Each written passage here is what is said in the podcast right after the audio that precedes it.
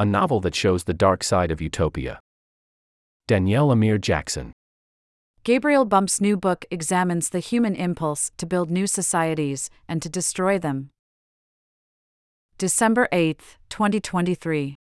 Saved stories, https colon slash slash accounts.theatlantic.com slash accounts slash save dash stories. Straddling the border of Virginia and North Carolina, the Great Dismal Swamp stretches 750 square miles and teems with thick, tangled vines. Lofty pine trees shade the sun, pools of standing black water snake a path to an expanse of freshwater lake. In the 16th century, when Europeans began to colonize North America's coast, this marshy interior became a haven for outcasts. Self Emancipators, the historian J. Brent Morris writes in Dismal Freedom, a history of the Maroons of the Great Dismal Swamp, settled into new lives of freedom in a wilderness landscape deemed worthless and inaccessible by whites. In these maroon settlements, which bloomed throughout the Atlantic world, formerly enslaved people raised livestock, built homes out of self harvested timber, tended gardens, and occasionally raided the farms and slave camps of their neighbors.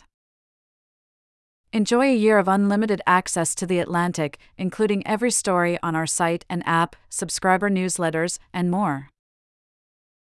Become a subscriber. https colon slash slash accounts.theatlantic.com slash products slash question mark source equal sign loss dash inventory and referral equal sign loss dash inventory. Gabriel Bump's second novel, The New Naturals, is set roughly in the present day. Though about a century and a half has passed since slavery ended in the U.S., society, of course, remains troubled and unequal.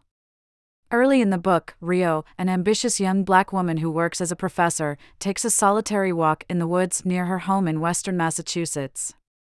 She's unmoored by the loss of her newborn child, as well as by a creeping sense of purposelessness in her marriage and bourgeois existence in general. Even before the child's death, Rio had felt the walls closing in. She'd made her husband get them the fuck out of Boston, disconnected from social media, and mounted a giant world map on a wall in their new home to track contemporary calamities, marking each with a large red X wildfires, migrant shipwrecks, police killings.